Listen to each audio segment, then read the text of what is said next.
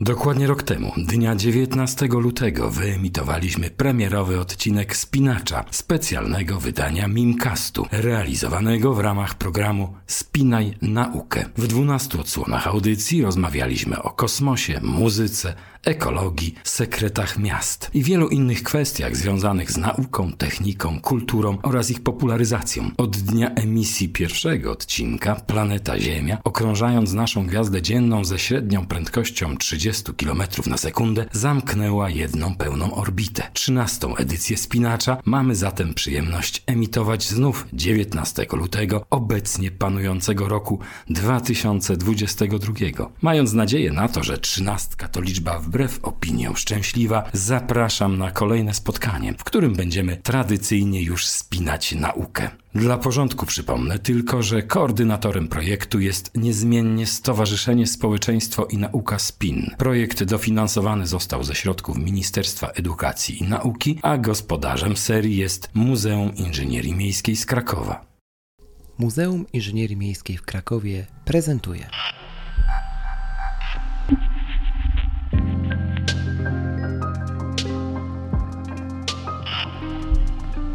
Mimcast. Miasto i my.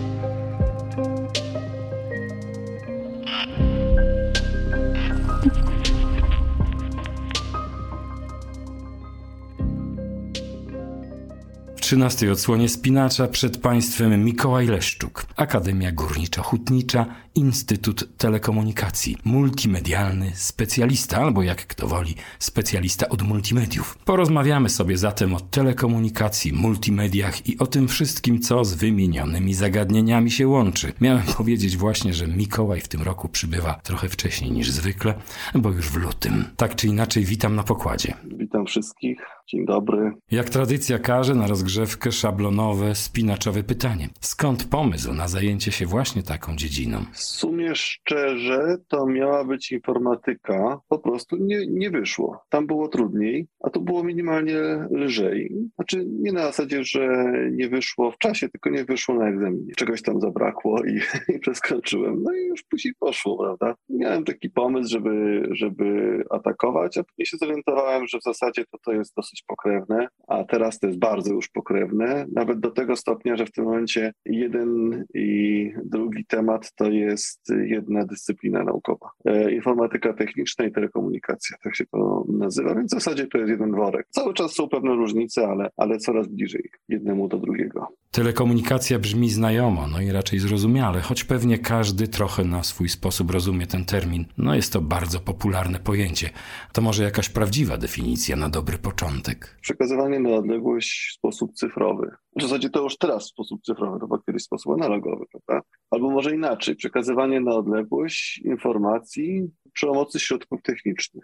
O, to chyba lepsza definicja tego by była. Natomiast yy, to jest taka bardzo klasyczna, prawda? Bo, bo teraz to się wszystko rozpłynęło i w zasadzie to jedno się łączy teraz z elektroniką, prawda? Przy okazji oczywiście z informatyką, o której mówiliśmy i tak naprawdę to w zasadzie my, my nawet na budynku mamy duży napis teleinformatyka. Chociaż jesteśmy Instytutem Telekomunikacji, to mamy duży napis teleinformatyka, co trochę jest chwytem marketingowym, dlatego że mamy kierunek studiów taki, który się tak nazywa, ale to też jakby wynika z tego, że rzeczywiście po prostu to jest, to jest coraz bliżej, prawda? Zresztą to się po angielsku nazywa ICT, prawda? Czyli ten Information and Communications Technologies. Kiedyś się mówiło bardziej IT, a teraz się mówi ICT, czyli, czyli się to łączy.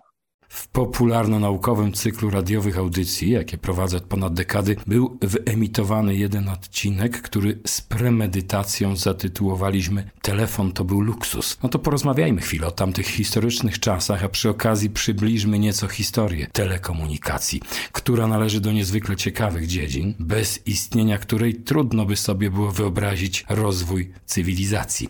Telefon, który dziś nosimy przy sobie, w kieszeni, kiedyś, całkiem jeszcze niedawno, to był przywilej no i luksus dla wybranych.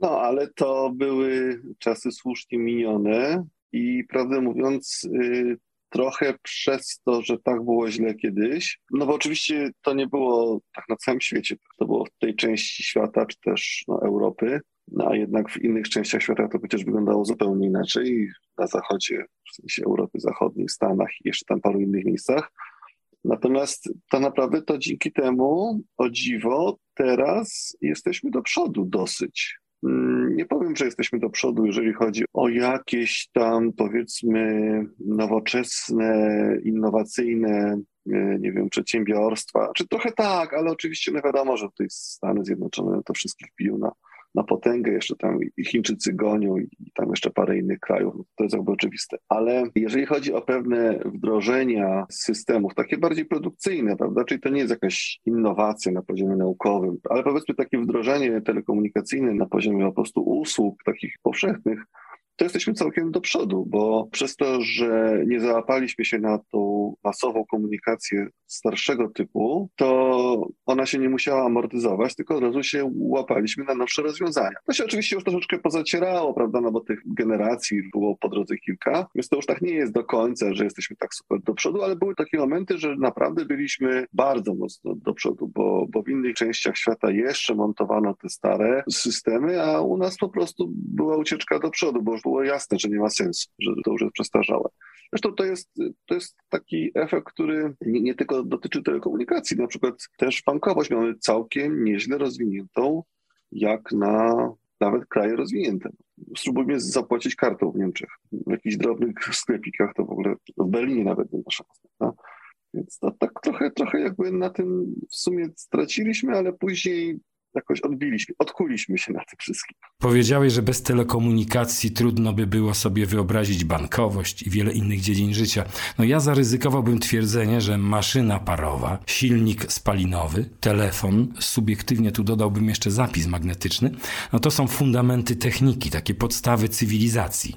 Ja myślę, że pewnie jest ich jeszcze trochę więcej. Ja się bardziej zastanawiam, co by było, gdyby one nie wystąpiły, jakie byłyby, że tak powiem, erzacy, substytuty one by musiały być, prawda? No, nie wierzę w to, że, żeby czegoś nie wymyślono. Zastanawiam się w związku z tym, że wymyślono te rzeczy, to czego w takim razie nie wymyślono? Bo pewnie były jakieś rzeczy, które były lepsze, które się po prostu nie przebiły. Prosta sprawa, no przecież teraz jest jakby rewolucja y, elektromobilności, a, a przecież pierwsze samochody, no, znaczy może nie takie całkiem pierwsze, elektryczne były spokojnie y, setkę lat temu, prawda? I one, one y, po prostu się nie przebiły z różnych bardzo powodów. Przy czym to jest technologia, którą znamy, jakby powszechnie wiadomo, że ona powstała, jakieś tam powody były, dla których się nie przebiła. Natomiast być może są technologie, które nigdzie, czy nigdy nie powstały, albo gdzieś tylko powstały w umysłach jako pewne koncepcje i się dlatego nie przebiły, bo powstały inne technologie. O tamtych nawet nie wiemy i być może tamte były dużo lepsze.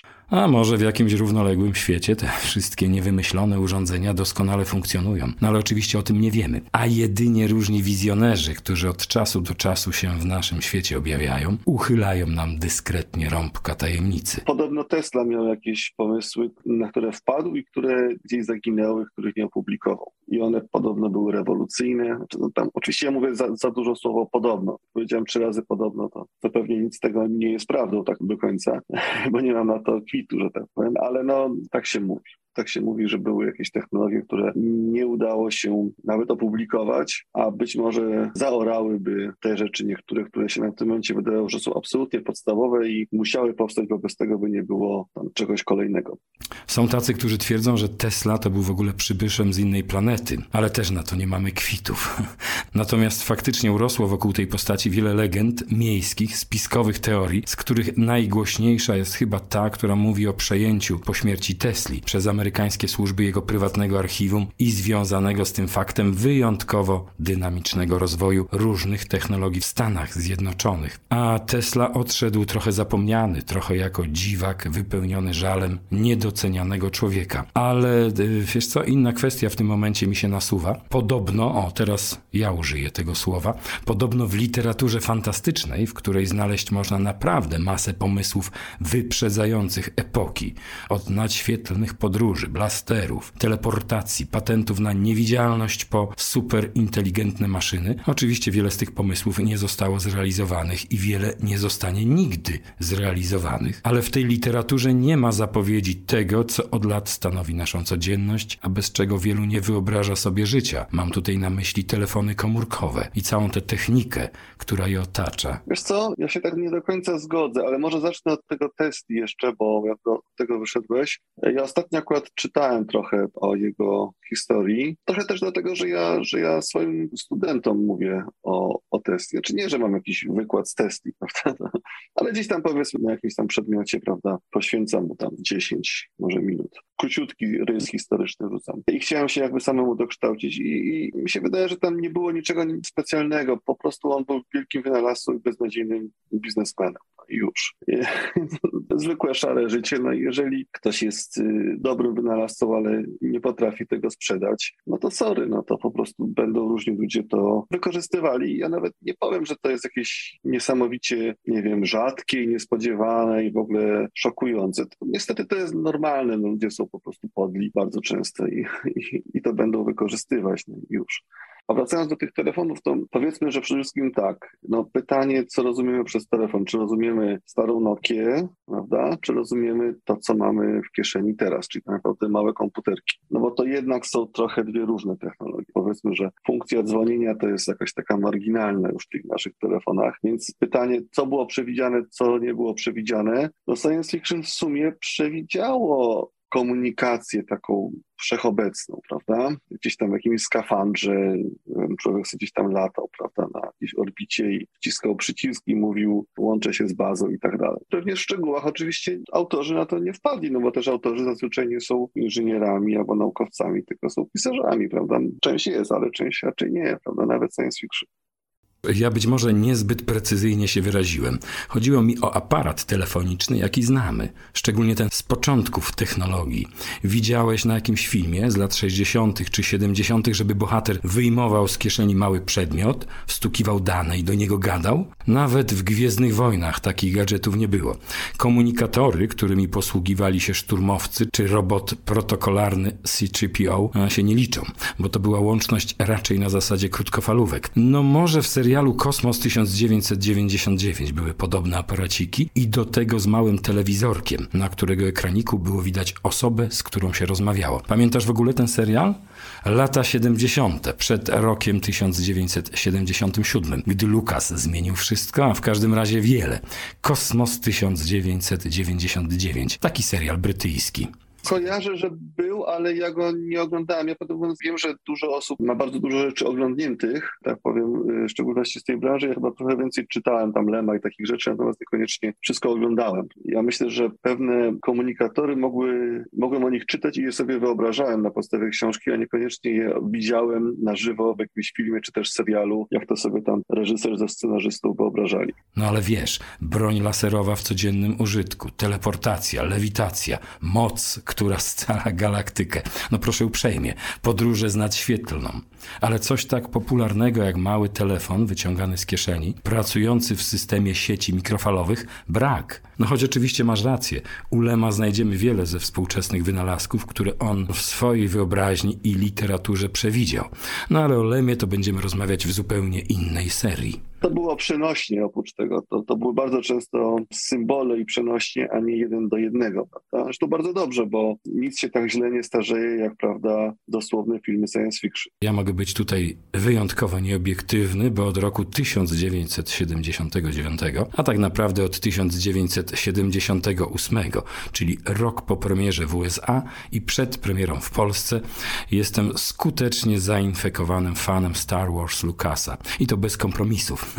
ale pewnie akurat nie o Gwiezdne Wojny ci chodziło. Ale one się dobrze zestarzały, dlatego że nie były dosłowne, prawda? że były oderwane od rzeczywistości, przez to, że tam naprawdę działy się nie wiadomo gdzie, nie wiadomo kiedy, tak na dobrą sprawę, to można było w zasadzie robić wszystko, prawda? Natomiast, no nie wiem, weźmy sobie 2022 to chyba, jak się to nazywało, Zielona Pożywka, tak? Zdaje się, taki był film science fiction o jakimś głodzie, podejrzewam, Nowym Jorku, czy na świecie, w tym momencie nie pamiętam. On był kręcony w latach 60., 70., chyba nie później i obrazował 2022. Była taka koncepcja, no ta, ta wizja 2022 no po prostu jest tak grzewna, że, że, że tego się nie da po prostu oglądać. Tak, sporo takich obrazów przewidujących znajdziemy, w których rzeczywistość okazała się zupełnie inną niż wskazywały prognozy. Od choćby wspomniany Kosmos 1999. Mamy ten rok już dawno za sobą, a żadnej bazy księżycowej nie zbudowaliśmy, nie wspominając o urwaniu się księżyca razem z tą bazą z linki grawitacyjnej i ucieczki w przestrzeń. A Gwiezdne Wojny to zupełnie inna historia, bo to jest klasyczna baśń w nowej wersji, ale zaczyna się tak jak należy. Dawno, dawno temu w odległej galaktyce. No i jest wszystko co trzeba. Walka dobra ze złem, rycerze i księżniczki. Więc dlatego się one, one się nie mogły zestarzyć źle, prawda? Bo, bo, bo zostały tak wymyślone zresztą, prawda? żeby były oderwane od tego, co znamy. Mogło być, może będzie, nie wiadomo w sumie. Fizyka podróży międzygwiezdnych. A ja chciałbym jeszcze wrócić do Tesli i tego, co powiedziałeś o nim i jego słabej przedsiębiorczości, mówiąc delikatnie. No to zupełnie odwrotnie jak Edison, z którym Tesla miał zatarg, zresztą ten zatarg był całkiem poważny i konflikt również. Mieli, tak, tak. Znaczy, ja nie powiem, że że Edison był beznadziejnym y, wynalazcą, jednak trochę miał łeb na karku. No, na pewno był dużo lepszym biznesmenem od Test. Dużo, dużo lepszym. Oczywiście wizjonerem też nie do końca był, bo z tego co dobrze kojarzę, Edison miał koncepcję, że świat się będzie opierał na prądzie stałym. Tak, wszystko się zgadza. Oczywiście, no, część świata się opiera na prądzie stałym, ale jednak sieci energetyczne zupełnie nie, prawda? A to była taka wojna o prąd, ostatnio nawet sfilmowana. Mogę tutaj tylko dodać, że Edison w całej tej swojej sprawności biznesowej był też wyjątkowo bezwzględnym. No i w interesach potrafił podejmować decyzje, no co najmniej dyskusyjne. No tak, tak, no to jest to, to jest to, jest to, no to sumie już o tym powiedzieliśmy. No, po prostu jeden był w jedną stronę, drugi w drugą. Kiedyś telefon służył tylko do telefonowania. Dziś ciągle funkcjonuje to pojęcie telefon, czy też aparat telefoniczny, ale ten współczesny sprzęt już coraz mniej wspólnego ma z tym pierwotnym przedmiotem, często pożądania, często symbolem statusu społecznego, wspomnianego luksusu. Ja dobrze pamiętam takie czasy, gdy jeden był na klatce, albo jeden na cały budynek mieszkalny, w jednym mieszkaniu. No i sąsiedzi, szczęśliwi posiadacze posiadacze aparatu telefonicznego pozwalali korzystać grzecznościowo. O taki zwyczaj. A dzisiaj wiele osób sobie nie wyobraża sytuacji, że jeden telefon mógł być na kilka rodzin. Niesamowite. Tylko, że dzisiejszy telefon to całe centrum obliczeniowe, a dla młodego pokolenia często system podtrzymywania życia, podobny do tego, jaki astronauci noszą na plecach sobie, spacerując na przykład po księżycu. A ja specjalnie na potrzeby tego naszego spotkania przyniosłem do studia taki właśnie aparat z epoki. O, proszę bardzo. Wykręcam sobie tu numery na prawdziwej tarczy. Proszę bardzo. O. Miałem taki, taki, taki czarny, yy, wiesz, taki bardzo, bardzo klasyczny telefon w domu. Znaczy, on nie był używany, on był zepsuty, zdaje się, ale ja go kilka razy w wieku bardzo młodym rozebrałem, poskładałem, rozebrałem, poskładałem, coś mnie to fascynowało. Więc może to był jakiś w sumie znak, prawda, że, że się tak skończy, ale no, muszę powiedzieć, że stopień skomplikowania tego to był niesamowity. To, to mnie to fascynowało wtedy. Aparat polskiej produkcji z radomskiej wytwórni telefonów. Nazywa się bardzo ładnie CB49. Proszę bardzo, tu nawet Odgłos tej słuchawki odkładanej na widełki. Pięknie brzmi, bakelitowy, z takiego tworzywa, bakelitu czarnego. Bardzo duży, zajmuje dużo miejsca, trzeba podłączyć go przy pomocy kabla nie można zabrać ze sobą. To znaczy można zabrać, tylko wtedy nie będzie działał na zewnątrz. No i jeszcze jedna rzecz, która przychodzi mi na myśl. Zauważ, że mimo rozwoju techniki i technologii, także formy, designu, pewne określenia przetrwały. Na przykład właśnie dzwonić, wykręcać numer. O, Przecież telefony już dawno nie dzwonią w klasycznym rozumieniu tego słowa, a jednak ciągle ściągamy dzwonki na telefon. Tarcze numerowe też już odeszły do lamusa, a niektórzy cały czas używają określenia czynności wykręcić numer i tak dalej. Wiesz co, mi się wydaje, że po prostu nie ma sensu szukać określeń, no bo wiesz, bo po co, nie? Chociaż z drugiej strony, wiesz, no, no jednak weszło pojęcie smartfona, prawda? Więc jest jakieś nowe słowo, chociaż ono jest chyba tylko używane po to, żeby rozgraniczyć, chociaż w sumie już nie wiem po co, smartfon od tego, czego już praktycznie prawie, że nie ma, prawda? Czyli, czyli od nie smartfona, chociaż y, są ludzie, którzy sobie cenią te nie smartfony i absolutnie ich nie chcą się pozbywać. Natomiast wydaje mi się, że po prostu nie ma sensu, wiesz, no, no zresztą czy to jest jedyne określenie, które przetrwało, które już kompletnie nie ma, że tak powiem, zastosowania. Mi się wydaje, że jeszcze w języku byśmy znaleźli bardzo dużo takich rzeczy. A wiesz, że to stosunkowo szybko poszło. Tarcze numerowe, które rządziły prawie od początku telekomunikacji, no w każdym razie od początku automatyzacji w tej dziedzinie. A zresztą pozostał po nich właśnie wspomniany zwyczaj wykręcania numeru. A potem tarcze zastąpiły klawiatury, które współcześnie też już dzielą los tarcz. Oczywiście są jeszcze aparaty, które klawiatury posiadają, ale ta tendencja spadkowa jest wyraźna. Ja używam telefonu z klawiaturą. Pewnie gdyby była możliwość, używałbym komórki z tarczą,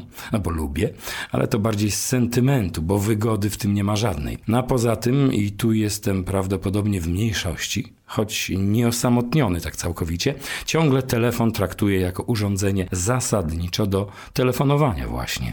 Jest trochę argumentów, prawda? Czas życia baterii, niepotrzebność pewnych funkcji, no po prostu ktoś może nie potrzebować, co tam jeszcze, no bezpieczeństwo ostatnio, prawda? Telefonu takiej starej Nokii nie schakujesz, prawda? A, a jakiegoś takiego Androida, no to prędzej czy później tak, mniej zabezpieczonego bezproblemowo. Więc y, mi się wydaje, że to, że to jest przez to. Natomiast y, generalnie to jest zupełnie inaczej, prawda? W sensie, że te klawiatury dosyć szybko odeszły, chociaż powiem Ci, że próbuję sobie przejść, tak cały czas sobie liczę w głowie. Kilka lat temu pamiętam, że byłem w hotelu, w którym w pokoju stał telefon na tarczy.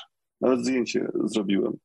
Oczywiście telefonem nie na tarczę, tylko, tylko smartfonem. Jednym telefonem zrobiłem zdjęcie drugiego. Zastanawiałem się w sumie, ile osób tam mogło nie wiedzieć w sumie, jak z tego skorzystać. Na przykład, żeby na recepcję sobie zadzwonić. Myślę, że mogło być trochę takich osób. Mm, po tych wspomnieniach, po tej porcji historii wypadałoby o przyszłości teraz porozmawiać, e, tak dla równowagi. Ale zanim to zrobimy, chciałbym zahaczyć jeszcze o popularyzację, która też jest dziedziną bardzo ważną. Warto opowiadać ludziom o telekomunikacji?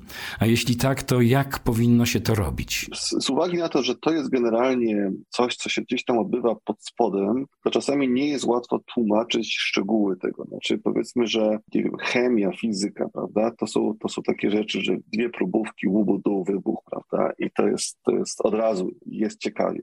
A tutaj to trzeba się nagłowić czasami, żeby pokazać tak popularnie, prawda? Coś, coś takiego telekomunikacyjnego, bo, bo to jak sobie stoją dwa komputery i tutaj jakieś sobie lecą, prawda, jakieś takie, wiesz, jak w Matrixie mniej więcej te zapisy z góry na dół, no to prawdę mówiąc to mało pasjonujące. Ktoś zobaczy, o fajne, dobra, idę dalej, bo tam te próbówki wybuchają. Więc to takie nie jest, nie jest oczywiste. Dosyć często bierzemy udział w tych festiwalach nauki, nocach naukowców i tak dalej. Oczywiście od strony tych, prawda, wystawiających jako uczelnia i to jest nietrywialne, żeby coś tam pokazać. Zwłaszcza te osoby, które nie siedzą w takich rzeczach fizycznych jak ktoś powiedzmy jeszcze, nie wiem, jakieś robi anteny, takie rzeczy, no to to można postawić. A wiesz, ja, moja działka, ja się generalnie zajmuję multimediami, no to prawdę mówiąc, okej, okay, ja, ja, mogę ten efekt ostateczny pokazać, akurat mam to szczęście, bo tam coś błyska i lata po ekranie, ale powiedzmy ktoś zajmuje się jakimś niskopoziomowym przełączaniem ruchu i zestawianiem połączeń,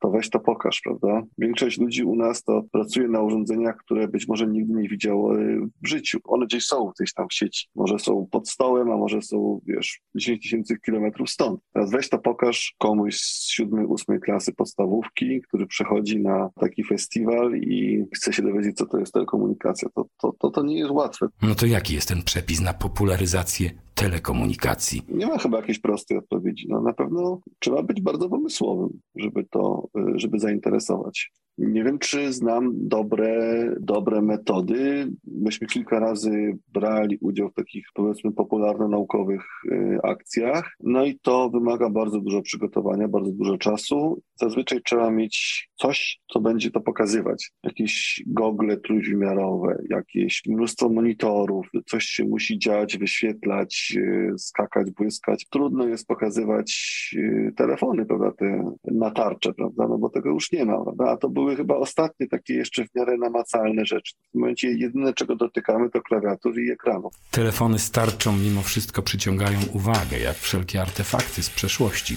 A ma to w ogóle sens? Opowiadać o czymś, czego używa się na co dzień, czy kogoś może to w ogóle interesować. No działa, to działa. A dlaczego działa? No to kto by sobie tym zawracał głowę. Z drugiej strony jednak w epoce, gdy znakomicie funkcjonują różne naukowe centra, muzea pokazujące naukę i technikę w taki sposób przystępny, to jest standard, który powinien dotyczyć większości dziedzin, żeby inspirować kolejne pokolenia. To trudne jest, choć są dziedziny, gdzie samo się robi. O wspomniana chemia, wysokie napięcia, jeden albo dwa transformatory Tesli i wyładowania na metr albo więcej i jest przedstawienie.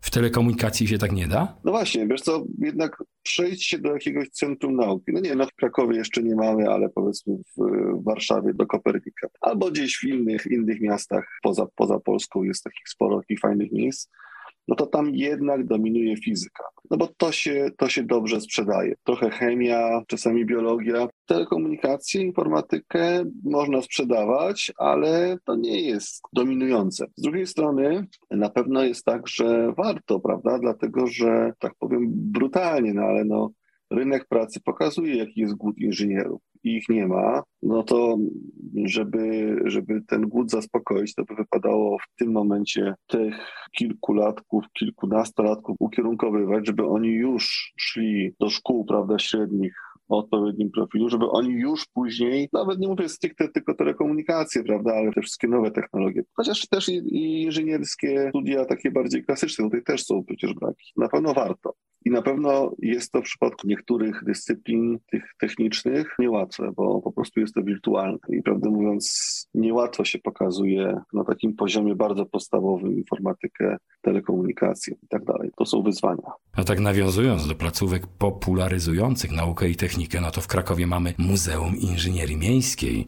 To może być bardzo dobre miejsce, zakotwiczone już na dobre na mapie popularno-naukowego Krakowa, dedykowane popularyzacji telekomunikacji również. Mogę się mylić, ale coś słyszałem o rozszerzeniu profilu i o zmianie nazwy na Muzeum Inżynierii Miejskiej i Techniki. No, praktycznie można byłoby tutaj to rozszerzać, prawda, poza tematy miejskie, chociaż oczywiście to jeszcze też jest tak, że te wszystkie miejskie rzeczy to też wcale nie powiedziane, że one nie muszą zawierać telekomunikacji przecież, tam informatyki, to wszystko teraz będzie już zawiera albo będzie zawierało i, za chwileczkę można by było to zacząć pokazywać. Co więcej, niektóre rzeczy już w tym momencie będą powoli przechodzić do historii. Ja nie wiem, czy w świecie wszechobecnego 5G, za chwilę tam jeszcze 6G i ileś tam jeszcze G, to w ogóle czy na przykład takie rzeczy jak sieci Wi-Fi na przystankach, czy one nie, nie będą za chwileczkę czymś w rodzaju muzeum techniki, bo w sumie po co, skoro każdy ma tych G ileś tam w kieszeni.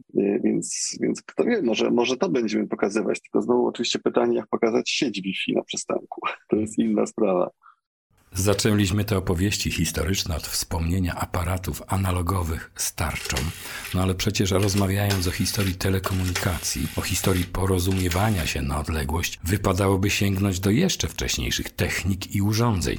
Może do sygnałów dymowych, do systemu semaforowego, którego stacje lokowano kiedyś pomiędzy miastami, czy do metod wykorzystujących elektromagnetyzm w czystej postaci. Ogniska, wiesz, dymy, światła, lustra, prawda? lustra tak. odbijające, to też, to też było. Znaczy to wiesz, to jest w takim razie pytanie oczywiście, jakie medium nas interesuje. Pytanie jest, czy nas w ogóle interesuje, czy to w ogóle była telekomunikacja, prawda? No bo w zasadzie patrząc się na tą naszą definicję z początku, no to lustra to są przyrządy techniczne, prawda? Czyli korzystamy z techniki i w jakiś tam sposób technika powoduje, że przekazujemy jakąś informację. No to być może to należałoby do tego wracać. To jest początek telekomunikacji. Ale oczywiście po początki telekomunikacji to jednak to są te systemy telegraficzne, prawda? Można powiedzieć telegraficzne, dalekopisy, no później również radiowe, prawda? Pierwsze, pierwsze transmisje transatlantyckie, potem mówiąc były dosyć oszukane, to już tak na marginesie, bo pierwsza transmisja transatlantycka to była podejrze pomiędzy Konwalią i Nową Funlandią, gdzie jak się tak popatrzy na tą odległość tam na północy, to to już wcale tak daleko nie jest, wbrew pozorom. A oprócz tego, żeby było ciekawiej, to jest wcale nie tak źle, bo jest płasko generalnie, prawda? Bo tam, tam, tam nie ma niczego po drodze. Nie masz góry, prawda? Nie masz Alp na przykład, jak w środku Europy, czy Monteverestu, jak w środku Azji, więc może o tym trzeba mówić. No tak sobie właśnie pomyślałem, rozważając te rozmaite kwestie eksponatów do wykorzystania w popularyzacji telekomunikacji, że ponadczasowym urządzeniem do takiej właśnie zabawy pozostanie ten prosty telefon sznurkowy, składający się z dwóch puszek i linki naciągniętej między nimi. Działa na wszystkich, małych i dużych, no i bez prądu. To jest piękna sprawa. Tak, ja tu chciałem nawet powiedzieć, tylko mi ubiegłeś, ale, ale rzeczywiście tak, to jest, zresztą to jest coś, co o czym ja studentom opowiadam, też na takim jednym wykładzie dosyć podstawowym, z topologii sieci. No to jest typowa topologia sieci punkt-punkt, połączenie kablowe. Przecież y, tutaj nie było to połączenie kablowe y, miedziane, natomiast generalnie to jest taki klasyczny przykład i to rzeczywiście dobrze działa. No to przynajmniej jeden sprawdzony na froncie eksponat jest. A tu wbrew pozorom pojawia się sporo możliwości, bo przecież w wersji tego najprostszego telefonu da się zbudować kilka, w tym na przykład w bardzo dużej skali. No to samo dotyczy wspomnianych semaforów. Kilka takich stacji w plenerze, na przykład na terenie ogrodu doświadczeń Lema. No i zabawa znakomita. No ale co z nowocześniejszymi systemami? Da się to w ogóle jakoś sprzedać w formie ekspozycyjnej, popularno-naukowej, muzealnej? Pamiętam jak byłem swego czasu w Muzeum Intela, historii procesorów. W siedzibie firmy Intel mają, mają słuchaj, wiesz, Muzeum w Stanach e, Procesorów. Ono jest fajne, oczywiście, no ale weź pokaż procesor. Też to nie jest takie proste. Znaczy, no oczywiście, że możesz ten plaster krzemu pokazać, no ale ile można pokazywać plastrów krzemu, prawda? Później pokazujesz inny plaster krzemu i mówisz, że, że to był jakiś stary, a tutaj masz Pentium, a tutaj masz i tam ileś, a tu masz tam jakiś ARM, prawda? No i znaczy, akurat ARMa to Intel raczej nie ma, ale dobra. A w muzeum zawsze może być. ale powiedzmy może jakiś tam i 9, i 7, tylko wiesz, no przychodzisz, patrzysz się, no to plaster krzemu, tak na dobrą sprawę. No. Inny kolorek, inny wzorek też. To nie są proste rzeczy, żeby to pokazać. Dużo ciekawsze, a propos telekomunikacji, widziałem Muzeum Telefonów w Qualcommie z kolei. I tam po prostu mają telefony, telefony komórkowe, ale mają po prostu telefony. Wiesz, widzisz, a ten stary model to nawet kiedyś miałem, a ten to zawsze chciałem kupić, ale kosztował majątek, później nie kosztował nic, a to pewnie znowu kosztuje majątek, a ten to nawet mam, tylko, tylko tam nowszy model, bo ten z zeszłego roku to już jest w momencie w muzeum, bo to już jest prawda prehistoria, bo to już ma cały rok. I to jest rzeczywiście ciekawe, bo to może prawie że dotknąć. Bo to właśnie o to chodzi, żeby dotknąć, bo dla wielu, zwłaszcza młodych ludzi, to już egzotyka. Ale z kolei dla tych, którzy pamiętają, to jest taka sentymentalna podróż. I tak to się jedno z drugim uzupełnia. I na tym polega ta popularyzacja. Zaciekawić, zatrzymać, może nawet pozytywnie zainfekować i zainspirować. A w ogóle piękna historia, no i całkiem świeża, no bo przecież to są jeszcze nie tak odległe czasy, gdy telefon komórkowy to była cegła, noszona jak walizka, ze słuchawką, no czyli tym mikrotelefonem, mówiąc fachowo, przy uchu, na kablu.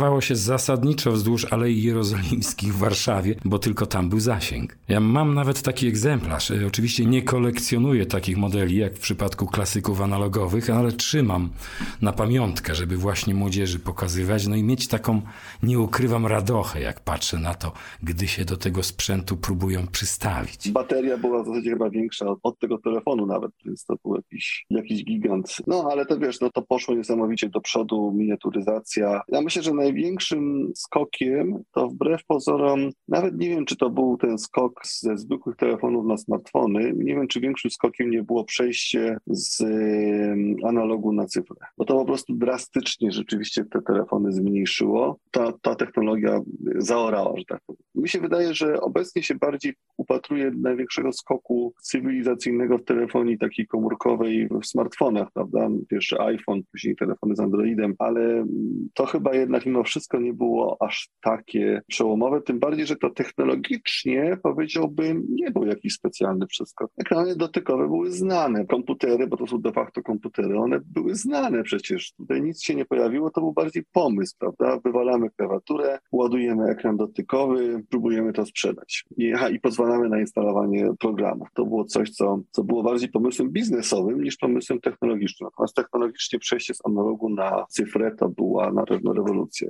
to jakby też zlikwidowało tych panów na Alejach Jerozolimskich. A jak będzie wyglądać ta następna rewolucja? Jak to może być w przyszłości? Neuronowe łącza, telepatia?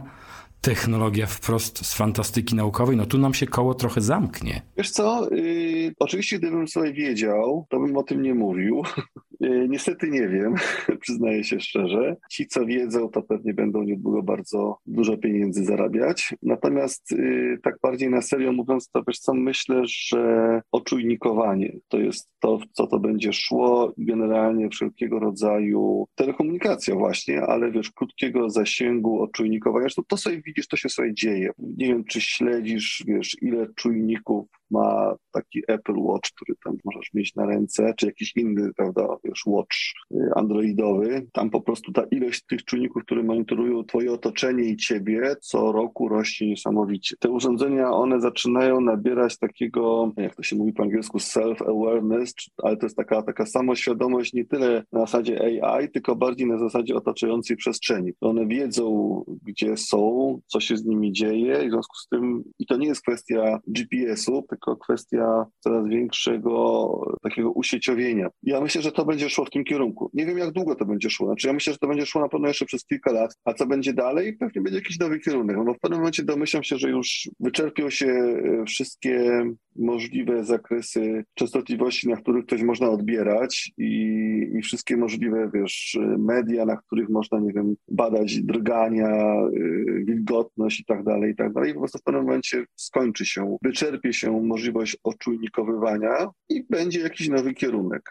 Albo, albo będzie stagnacja. Rozwój będzie wszędzie tam, gdzie jeszcze jest możliwość rozwoju do granic fizycznych. No to teraz będzie trochę poważniej, bo chciałbym Cię namówić do rozmowy o Twojej pracy o badaniach naukowych, czyli takie wyjście poza popularne aspekty zagadnienia, telekomunikacji, multimediów. Na początku pozwoliłem sobie zatytułować Cię multimedialnym specjalistą, no to wypadałoby na koniec wytłumaczyć, yy, co miałem na myśli. Temat być może bardziej skomplikowany niż podróż sentymentalna w historię. Postaram się, żeby to nie było takie bardzo skomplikowane. Generalnie, to jak Ci powiedziałem, multimedia, natomiast takim bardziej szczegółowym, głównym tematem to jest badanie jakości obrazu. To nie jest temat jedyny, ale w zasadzie wszystko, co robię, lub prawie wszystko, co robię, jest związane z multimediami. A większość rzeczy, którymi się zajmuję w ramach multimediów, to jest badanie jakości obrazu. Na wszelkie sposoby. Sposoby ręczne, automatyczne, na to, jaki wpływ na odbiór jakości głównie obrazu, mają czynniki, powiedziałbym, takie personalne, wiesz, twój stan, to czy jesteś wyspany, to czy oglądasz to na telefonie, czy to oglądasz, wiesz, w kinie, bo to oczywiście ma wszystko wpływ, prawda? I to, to są takie rzeczy, które Oczywiście tych, którzy produkują ten content wideo, produkują, dystrybuują, prawda, to ich to bardzo interesuje, prawda, bo oni oczywiście chcą mieć jak najlepszą, znaczy może to inaczej powiem, to nie jest tak, że, że chcą mieć jak najlepszą jakość, chcą mieć jak najgorszą jakość, z której klient będzie jak najbardziej zadowolony w ten sposób, bo jakość kosztuje, więc y, nie jest biznesowo uzasadnione mieć najlepszej jakości. Biznesowo uzasadnione jest mieć jakość możliwie złą, która w pełni satysfakcjonuje klienta. I znalezienie tego